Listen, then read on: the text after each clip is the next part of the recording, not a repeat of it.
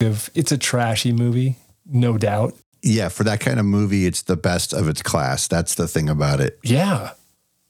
I mean, it's really fun. I mean, it's stupid as fuck, but I mean, it's not without fun. The whole weird, like, where you think that him and her might hook up and it's weird, but you know, it's the 90s. Well, that's what the thing that's funny about it. It's like, well, it's the priest that's inhabiting her, right? So why is he tempting him? Well, I don't know. Somebody's saying something about Catholic priests.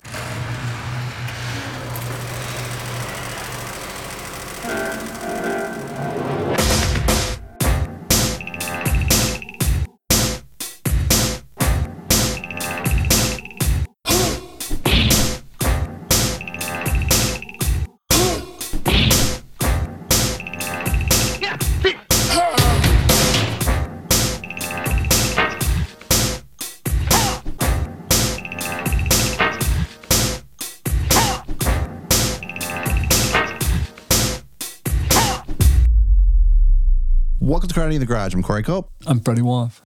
Oh, we got a new month. It's October. Rocktober. And while everybody else is doing their usual franchise, slasher movies, all those classics that we all know and are all seriously well-read, we thought, you know what? Let's just do something different. And we're doing what we're calling the Devil Made Me Do It month. Yes. And you already know what we're starting off with. We're starting off with 1999 Stigmata. Now, ironically, that wasn't the first choice, but we had to move things around because this silly ass thing. Right. Thank God for Just Watch, because if Just Watch wasn't there to tell us, hey, this thing's going away on Saturday. Which is the weirdest thing. It's going away on October 1st, and it seems like the perfect movie to be up and streaming in October. Right. I'm guessing that it's currently on Prime. By the time you hear it, it's already past Prime, so to speak. Yeah, it'll still be on Pluto, I bet. I bet it'll still be on Pluto and Tubi if you want to watch with commercials. I think one of the reasons why these kinds of movies go away on September 30th is because the premium for these kind of movies and their licensing goes way up for October. Oh, I bet. Yeah. And I'm sure that's probably what it is. And that's why we'll probably still see it on maybe even Freevee, but for sure Pluto, because it's ad-supported, so they get their revenue from that and a little more likely to support that. And that's another thing, too. I think the licensing changes. I don't think it's the same cost to a service like Freevee or Pluto where they have ads. I don't think it's the same charge because it's not a straight through. Right. Anyway, it doesn't really matter.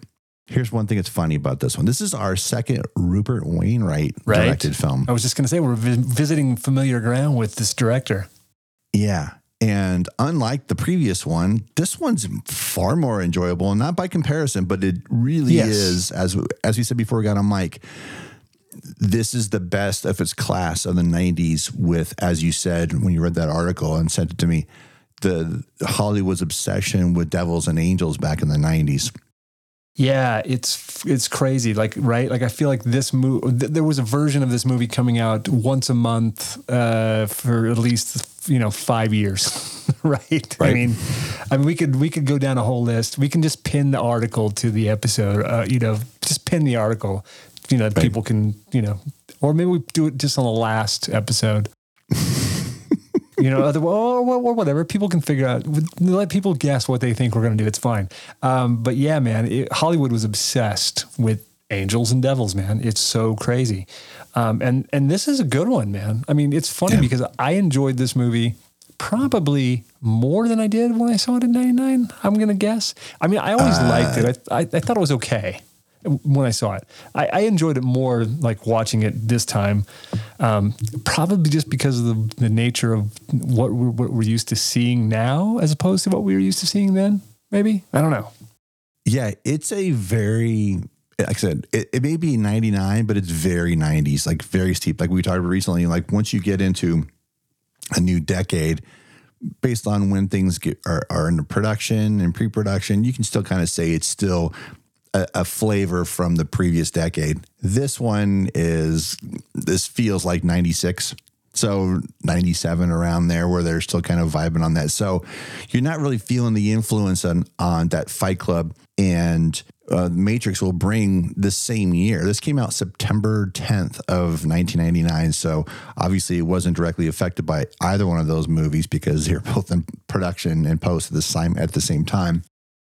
But, okay, we've been talking about looks, and then we kind of started off already saying how much it looks like a certain thing. I really feel like we've overlooked the DPs the last few episodes, and I want to make sure we cover them because this guy is somebody whose work we've relish quite a bit. I don't think we've even talked about him before. I don't think we covered any of his movies. No, we haven't gotten to it yet, but everybody's going to be super familiar with Jeffrey Kimball.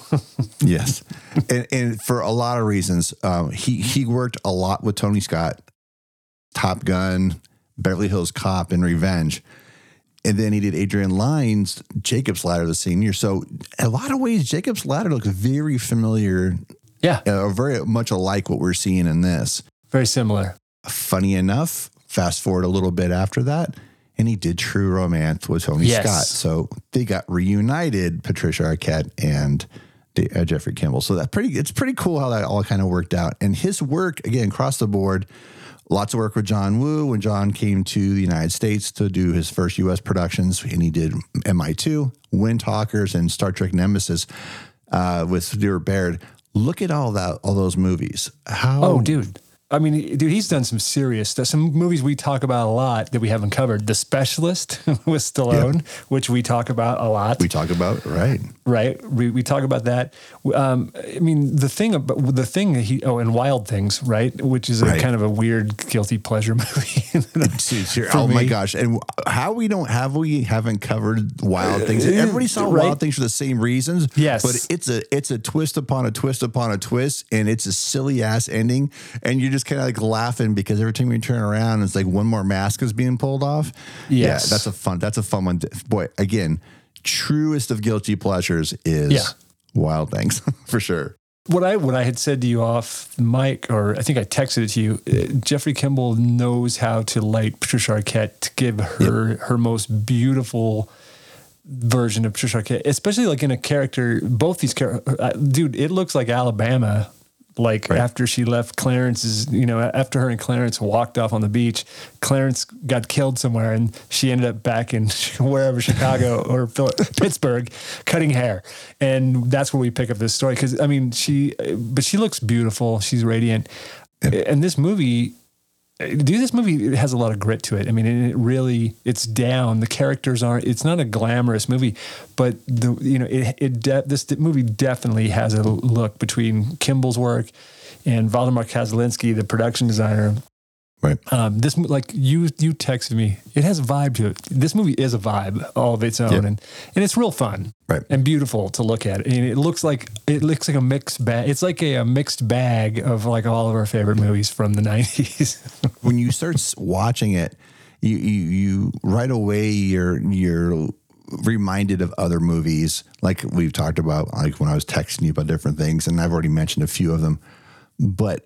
What makes it all so, I hate to use the word nostalgia, and I know that our show really revolves around a lot of that kind of thing, and we don't usually use the word, but we cover movies that we don't necessarily are fond of. We're just, hey, we haven't watched that in a long time. Let's watch that. And sometimes we remember like, fuck, did we ever even watch this movie? I don't think I've ever seen this movie before. That's with me anyway. I find I've discovered that I've never thinking this movie I must have seen, but I hadn't.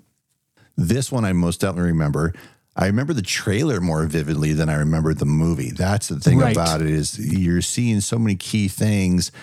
And what's unfortunate about the trailer is it did what it's supposed to do. It made you want to see the movie. All those trailer shots, if you will, are very spread out through the movie. And that's fine because that's kind of what a trailer does. It gathers the moments that don't ruin the movie and put them in there and make you want to go see it. But like you noted, Patricia looks a certain way in this where even where I said, like when she's coming on to Gabriel Byrne and I'm like going, damn, Alabama, you got no scruples. It's Alabama. But I said it out loud. I'm like, she's, she's done so much. She did how many years of Medium on for five or six years, right? Oh God, I think Medium was on, something like that. At least 6 seasons, it seems like. But even though you had 45, 50 minutes worth of that every week for 5 or 6 years, she's still Alabama. And I think because Patricia plays almost all her characters the same way. And it's more like how Keanu is, the characters that Keanu Reeves plays are more like him just playing that role as opposed to, I'm not meaning it to be a knock. It's endearing. Well, there's something you love. You like that character and you like that persona. So it's funny, man. This movie came out 6 years before Medium even started. This is what's weird, right? That's like, wild. You would think that we had Patricia Arquette, but Patricia Arquette was still making films there. I mean, and I've seen quite a few of them because I like Patricia Arquette. Things like Goodbye Lover. But I think what you've just stumbled onto is she sort of notched us, right? Like in True Romance. Because I don't know that I really knew. I knew she was Rosanna's little sister, right? After True Romance, she was Trish Arquette, Alabama, Worley from True Romance, and she's really likable in this, and you need somebody like that to make Frankie Page a likable character, because there are points where I'd be like, "Fucking, I'm writing you off. See you later, Frankie, you psycho." Right. For a lot of people, though, her playing Kristen Parker in the third Nightmare on Elm Street movie was their entry point, because that was her first feature. Right. And to think that this is only 6 years, like True Romance is only 6 years after that. She's got a lesser part in Indian Runner in 91, but she really was in a lot of stuff. And it wasn't just studio fare. It wasn't just indies. I mean, the Arquette family is pretty well ingrained in smaller movies and always have been. And I think that goes as to why when you see somebody from that family performing, you instantly gravitate to them, because they feel like your next door neighbor. They feel like somebody you know by the way they perform. I mean, you and I both fell in love with Roseanne from Desperately Seeking Susan. So it's like it wasn't a hard stretch for us to have an affection for Patricia when she came on the scene. It was an easy transition for us. Right. And there's a certain comfort but there's familiarity that you get when one of those two are performing, and to a lesser extent, David also, and then their pop as well. It's like, it's interesting. And I don't want to forget Alexis too, R.I.P. But, and you have all this utter empathy and sympathy for Patricia's character in this. And it's funny, like, could you come up with a more 90s character name other than Frankie Page? Sure, right? It sounds so made up. I mean, it does. It's funny, if you look at her career, right, dude, just in the very short time after True Romance. Okay, I'm just going to run these down real quick. She did True Romance, Betrayed by Love, Holy Matrimony, Ed Wood, Beyond Rangoon was the big sort of like, let's get her an awards type movie. But then she was in Flirting to Disaster, which I love. Infinity, Lost Highway, Night Watch, Goodbye Lover, The High-Low Country, and then Stigmata. Right. And then the next year, Bringing Out the Dead. I mean, that is a pretty impressive run. And the thing about her, Bringing Out the Dead, could be, if you wanted to watch three movies with Alabama Worley, you should watch True Romance, Stigmata, and Bringing Out the Dead as your triple feature. While we were in Hawaii, that was Bringing Out the Dead was on. I don't know if I told you this, but it was on while we were on Oahu. So towards the end of our trip, we were like 10 minutes in the movie. He goes, Joe's like, what is this? And I go, oh, dude, it was on Showtime, one of the free channels that we were getting. And he was just, his eyes were bulging out of his head, because for him, the only Nick Cage he'd really seen was just a handful of things. The National Treasure movies. Sorcerer's Apprentice. What else should he have seen? Oh, he started watching, the only other thing he started watching when we did Disengaged, the one with him and Hayden Christensen, we had to stop watching it because it was good, the movie about the Crusades. So we had to stop watching it. So for him, watching this, probably one of the most extreme movies that he's done, aside from like 8mm and nutty shit like that. I mean, obviously he's way far off. I'm going to introduce him to Mandy when he's in his mid-20s, but he was so taken aback because he said, who is that? And I go, that's actually his wife at that time. Right. And he goes, what? I go, yeah, Nick Cage and Patricia were married for almost 6 years and they have one or two kids together. and he thought that was pretty trippy, but he had never seen her anything before. Right. And because we were supposed to go to that midnight screening of True Romance at New Bev last year, so we weren't able to go to see the movie. So he was super impressed by her, and I go, oh, good, because that's I got a movie for you now that you got introduced right. to. Okay, but she's the draw of the movie, but at the same time, Gabriel Byrne, man, dude. Yes, Gabriel Byrne. Here's the thing: what I always forget about Gabriel Byrne is Gabriel Byrne is one of those actors who. Try to find a bad performance from him, even in movies that I don't like The Usual Suspects. Okay. Gabriel Byrne is never the problem, right? To me, he's like I don't know. Somebody described him to me once as the poor man's Pacino, and I don't think that's fair. I don't think that's fair, because there's one thing that could be said. You and I were just talking about it when we were talking about Scarface and Carlito's Way. Pacino's had an uneven performance career. Yeah. And once he got to Scent of a Woman, it's been that guy since. And Gabriel Byrne delivers every time. And you said he's not the problem of Usual Suspects. I would almost say that casting directors put him in there because they think he's the solution. Yeah. I mean, that you're going to get a grounded performance around him. He's going to do the work. He's going to care. I mean, he does the majority. Their work together in this film, the two of them, their scenes together are great. Oh, and his scenes really with everybody. I mean, he just has this cool, charm to him and this low key intensity that, he doesn't have to dial up, and he doesn't have to scream, and he doesn't have to, doesn't have to go all, "You got a great ass," to get anybody, to respond to what he's doing. I just think he's somebody that, I don't know. I mean, I don't want to say people take him for granted, but I mean, he's always solid, and he's great in this. Yeah, I can't think of this movie working with anybody else playing Father Kiernan. I mean, the movie works because of the two of them. Right. Because the rest of the cast is a lot of them are so 90s, people in the cast, like Nia Long. I feel like this is a point where Nia Long, this was right after, this is between Friday and, I don't know, but sometime between 1995 and 2000, you got a lot of Nia Long in movies. Yeah. When I see Nia Long, I'm like, I can kind of date the movie, The Best Man and all those kind of things. But Patrick Muldoon shows up briefly. And it's funny when you look at the Wikipedia, he's one of the 12 people listed. I'm going, yeah, he's literally there and gone. He's like, one scene, right? I mean, I was like, where am I? And I think he's comes and goes so quickly you don't even realize he's in the movie. And when you look at it, you're like, where in the hell is Patrick? And then you have to kind of think about it. But I mean, dude, Jonathan Pryce, who, kind of does this, he plays Cardinal Houseman, but he kind of turns these, this is kind of a, I don't want to say, if anybody has a stock performance, it's Pryce in this movie. He's cardboard. Yeah. Yeah. I mean, he's just doing what he does.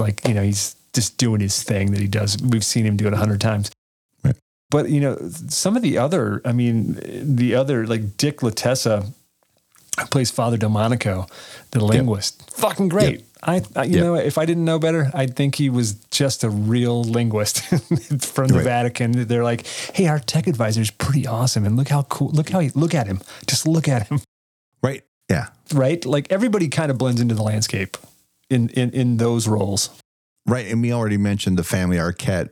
There's also another alum from a family that is well-versed in front of the camera, and Ann Cusack is in there playing the doctor that is first treating Frankie when she gets brought into the emergency room. And it's so funny because she's wearing one of those emergency room shields, right, for prevent splatter and all that kind of crap and keep germs at bay.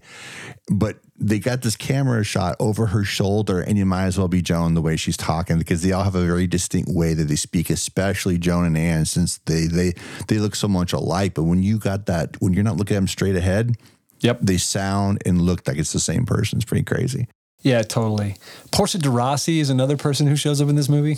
Weirdly. Right. Right. And right away, I'm is that Portia de Rossi? That's what I said. I was like, I didn't remember she was even in this movie. It didn't register on me because I don't think I didn't know who she was really when I saw this, Yeah.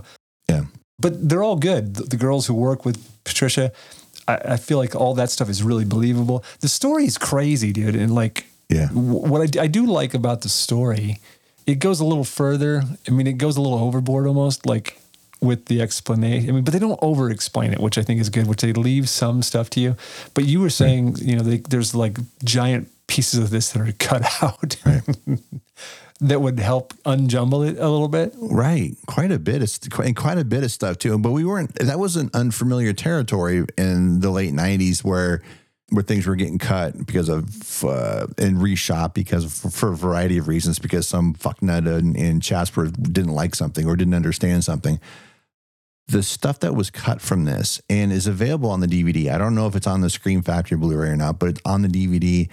There were a ton of things that totally not just changed the ending of the movie, but changed the point of the movie. And the fact that they were shot that way and then it didn't test well tells me that was the original script and that was its intent. It wasn't, hey, let's shoot this just in case. It was that you had to go back and reshoot the ending of the movie. When you change the ending of the movie that much, and I'm choosing to refrain to say what that ending is in the actual release and the DVD release, but it doesn't end. Depending on how you look at it, they changed the ending to be happily ever after. And if you look at the original ending, maybe that was the happily ever after. It's like it's one of those studio afflictions we get a lot, especially in the 90s. And you made a comment about that it's just you can feel the fingerprints of a storytelling illiterate, if you will.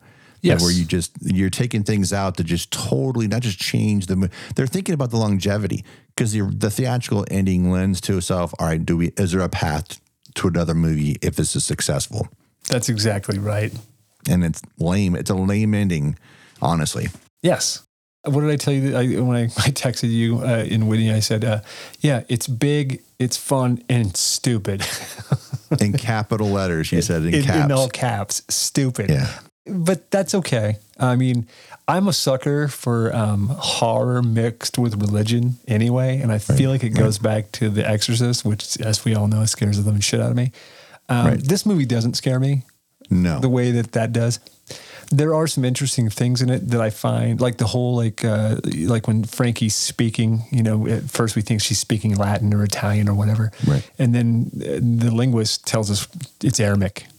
So, you know, that's to me, that's kind of a crossover thing that comes directly from The Exorcist. And right. But the way, I mean, I really was wondering if the movie itself, you know, like did the Catholic Church try to put the kibosh on this? Because it's pretty anti-church. Dude, it's like Cardinal Houseman. You know, like when we do that thing we used to do early on in the show, we were combining real life names with their character names. You mean like Arquette? Yeah, Frankie Arquette. Jonathan Pryce's Cardinal Houseman is such a dick. Yeah, like and he's been suppressing stuff for years.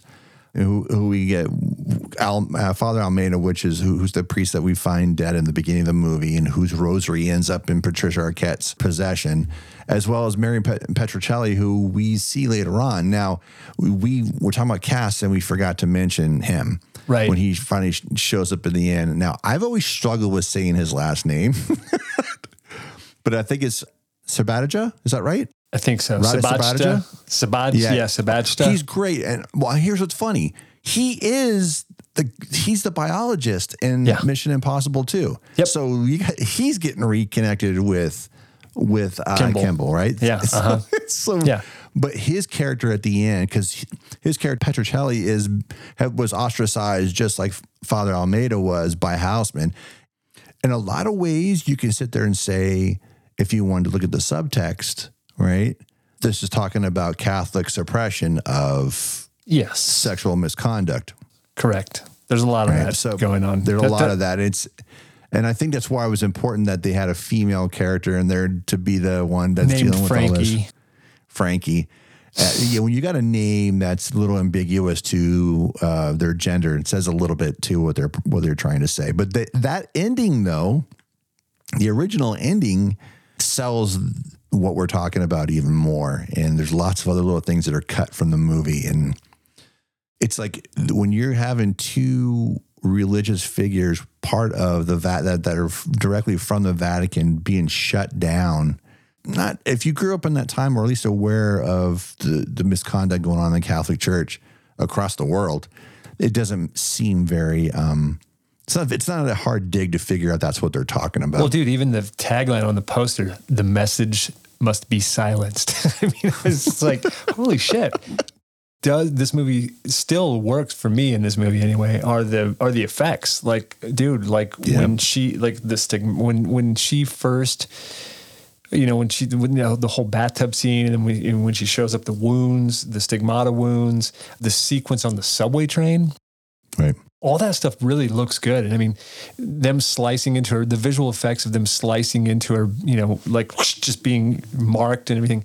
All that stuff looks pretty good. Like, especially for a movie that's 24 years old. Right.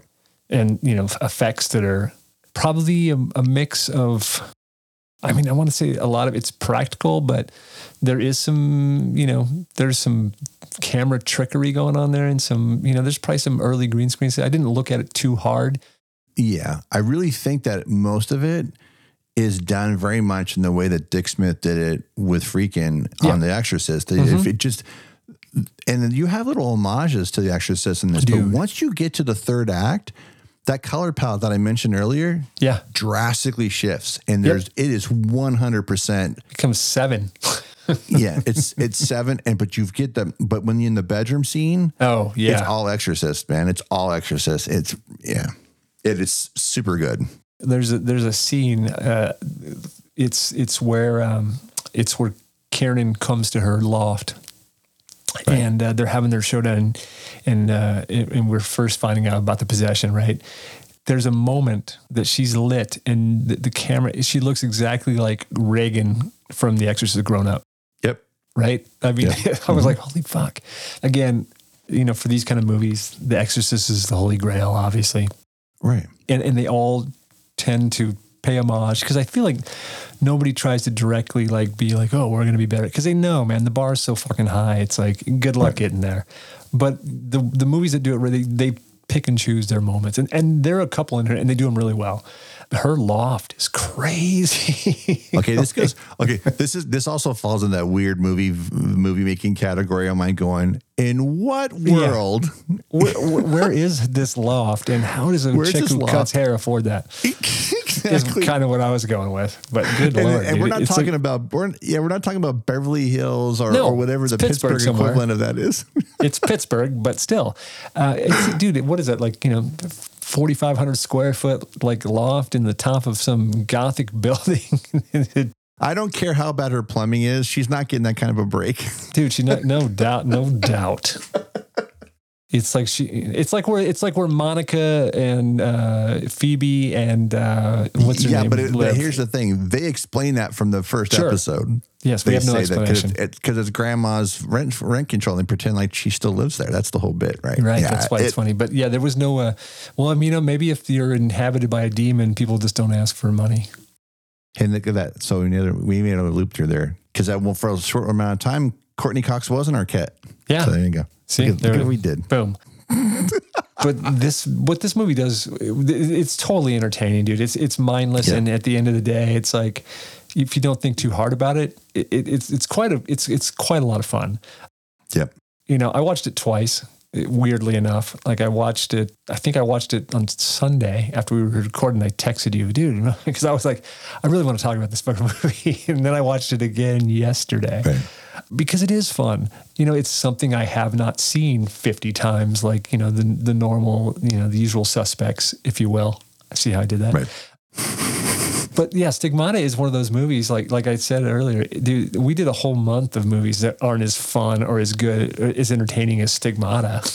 When we did our Dark Castle month. Yeah. I mean, all those movies have some great moments in it. The really fun moments, but like we've talked about before, are a handful of great moments. Does that make a movie? I'm like, well, it makes a movie, but does it make a movie good? Yeah. Out of all those movies we covered back then, what would I watch again? Well, I would watch House of Wax again. I still think the opening of Ghost Ship is the like top only. 15. Yeah, top 15. Everything after like, that's no bueno. Yeah. But this I'm kind of bummed. I waited so long to see it. Yes, it's steeped in nostalgia because it's very 90s, even though it's at he's 3 months away from being 2000. And that's something else too.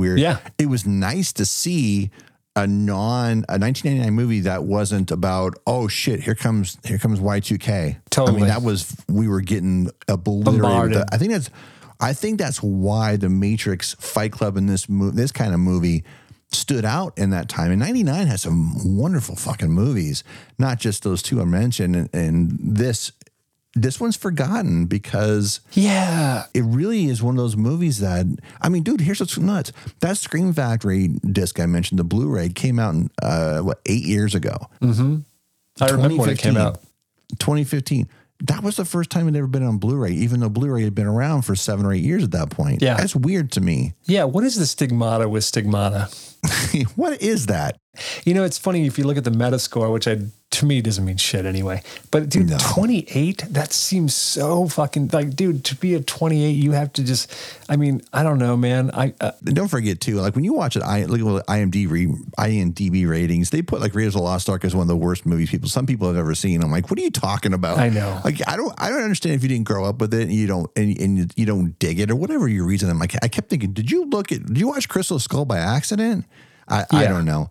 But the reason why I think it's funny you brought that up is because in the midst of poking around and looking at what trivia on this, on top of all those deleted scenes and that totally changed the movie. And then, by the way, let me clarify. The movie still works. I just think the original ending far served the story better than of the movie we just watched as opposed 100%. To what they put out in the theater.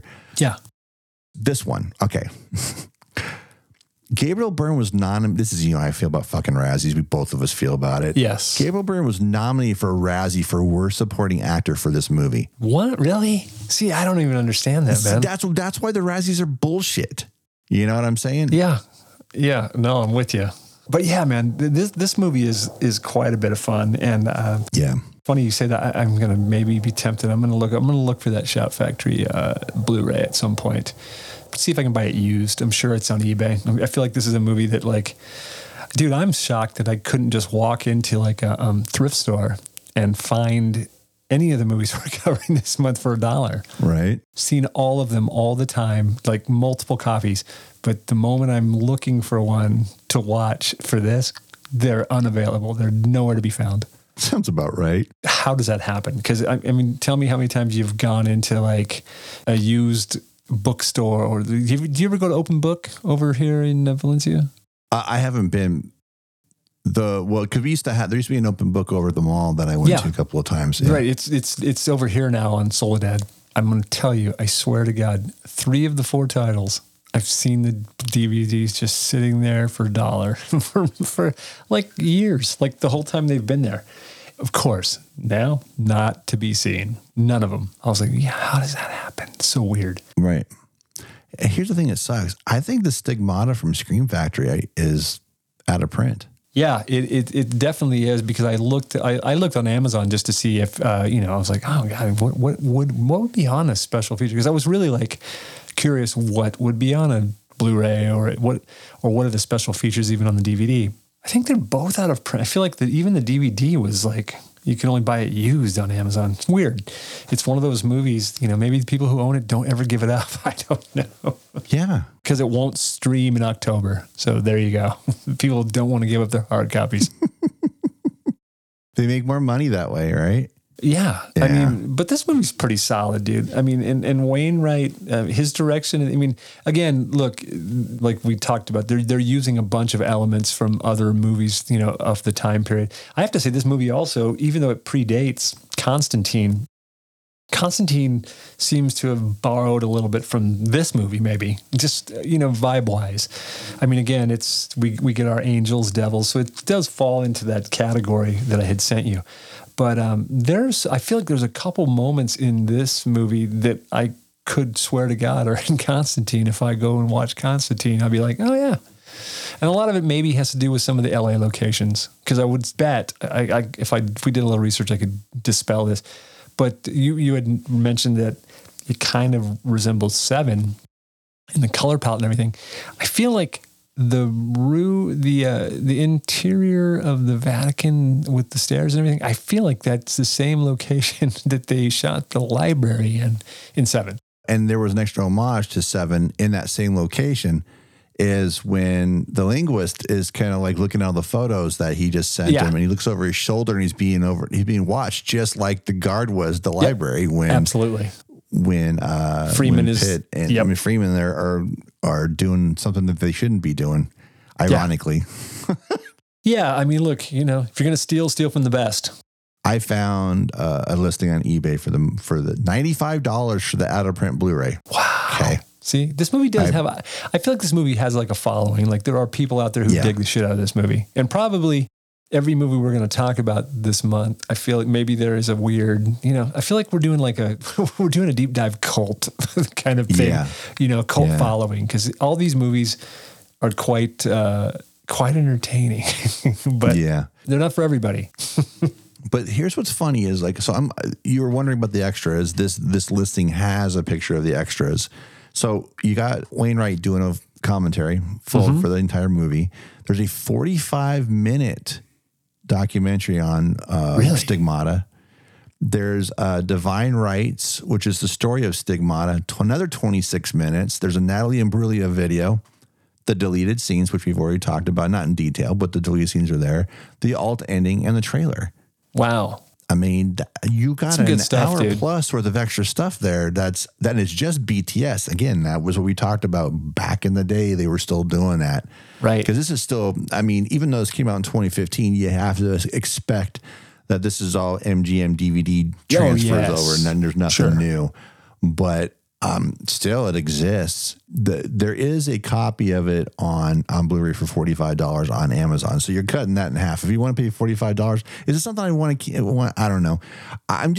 It's that weird thing again, though, where you talked before about MGM titles for the longest time were being distributed by Fox.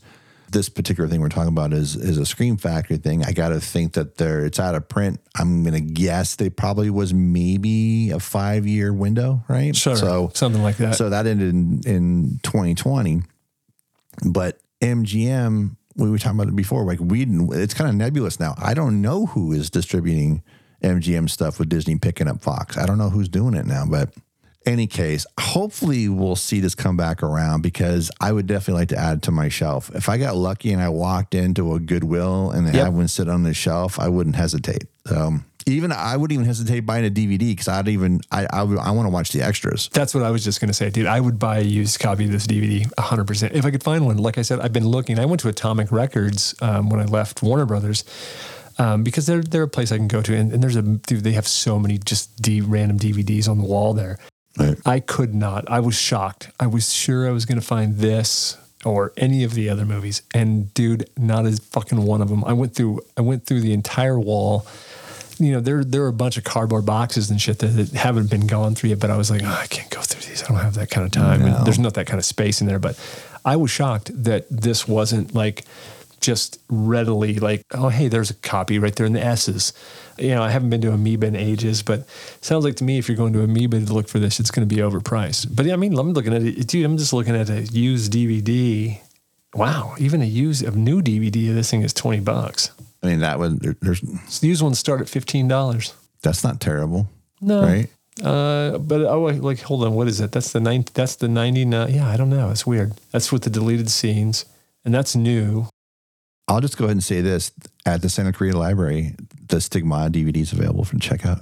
There you go. They actually have one copy. I looked for it at the library near my house, which it wasn't of it. They didn't have any. Or I never looked online. I just physically looked when I went there and donated some stuff yesterday. Yeah. But yeah, interesting, man. Yeah. I would love to sort of revisit this stuff and see these extras and, you know, sort of listen to the filmmakers talk about it. Because I don't know, man. Weirdly, I'm fascinated with this movie for some reason. I don't know why, because I had never really given it much thought. When Stir of Echoes was running on Pluto, this literally came on like right after it. Like, you know, I don't know, about 2 months ago. And that's when I was like, oh, hey, man, maybe we should look into these. That's kind of what kicked off my interest in this. Right. Was, you know, just sort of what would be cool to revisit? What would be a cool October month? What would be something that, dude, I've never heard anybody really give this movie like the time of day, honestly. Right. Which is so weird to me. I will say this. Those two featurettes that I mentioned, the total a little over an hour, those are on the Shout release only. Yeah, okay. That seems very Shout Factory-ish. Yeah, I'm looking at the back of the DVD right now. All it has is the alt ending, which is what we mentioned earlier. Wainwright's commentary, the deleted scenes, the Imbruglia video, and the trailer. So those two things we talked about are very much a Shout release only, which is probably why the DVD is still floundering around used DVD prices and the used Blu-ray is exponentially more expensive. Wow. Yeah. You can pick up the Region A, B, and C import from Spain for $29 at Amazon. And I'm looking to see. There's a pre-owned. Wow. Remember we talked about recently how Goodwill, they have people working at Goodwill that know better and know what they actually have. Yep. This Stigmata Blu-ray listing on eBay is being sold by South Florida Goodwill. Sure. For $35. Well, you know, again, they know what they got, dude. Yeah, you know? It's not like the old days when you could just pick up something for like $2 and then another $1.95 shipping. They've gotten wise to it, which I guess is cool, because the money, if the money really goes where they say it does, that's awesome. Not Goodwill. No, I know. I was trying not to shit talk Goodwill. I don't even donate there. I'll shit talk Goodwill all I want. I guess they're for a profit. Don't let anybody take different. Yeah, dude. I don't donate to fucking Goodwill at all. No, those fuckers. Anyway, so look, this is a good start, and I'm glad that we had to move it up like this. I hope come Sunday the first.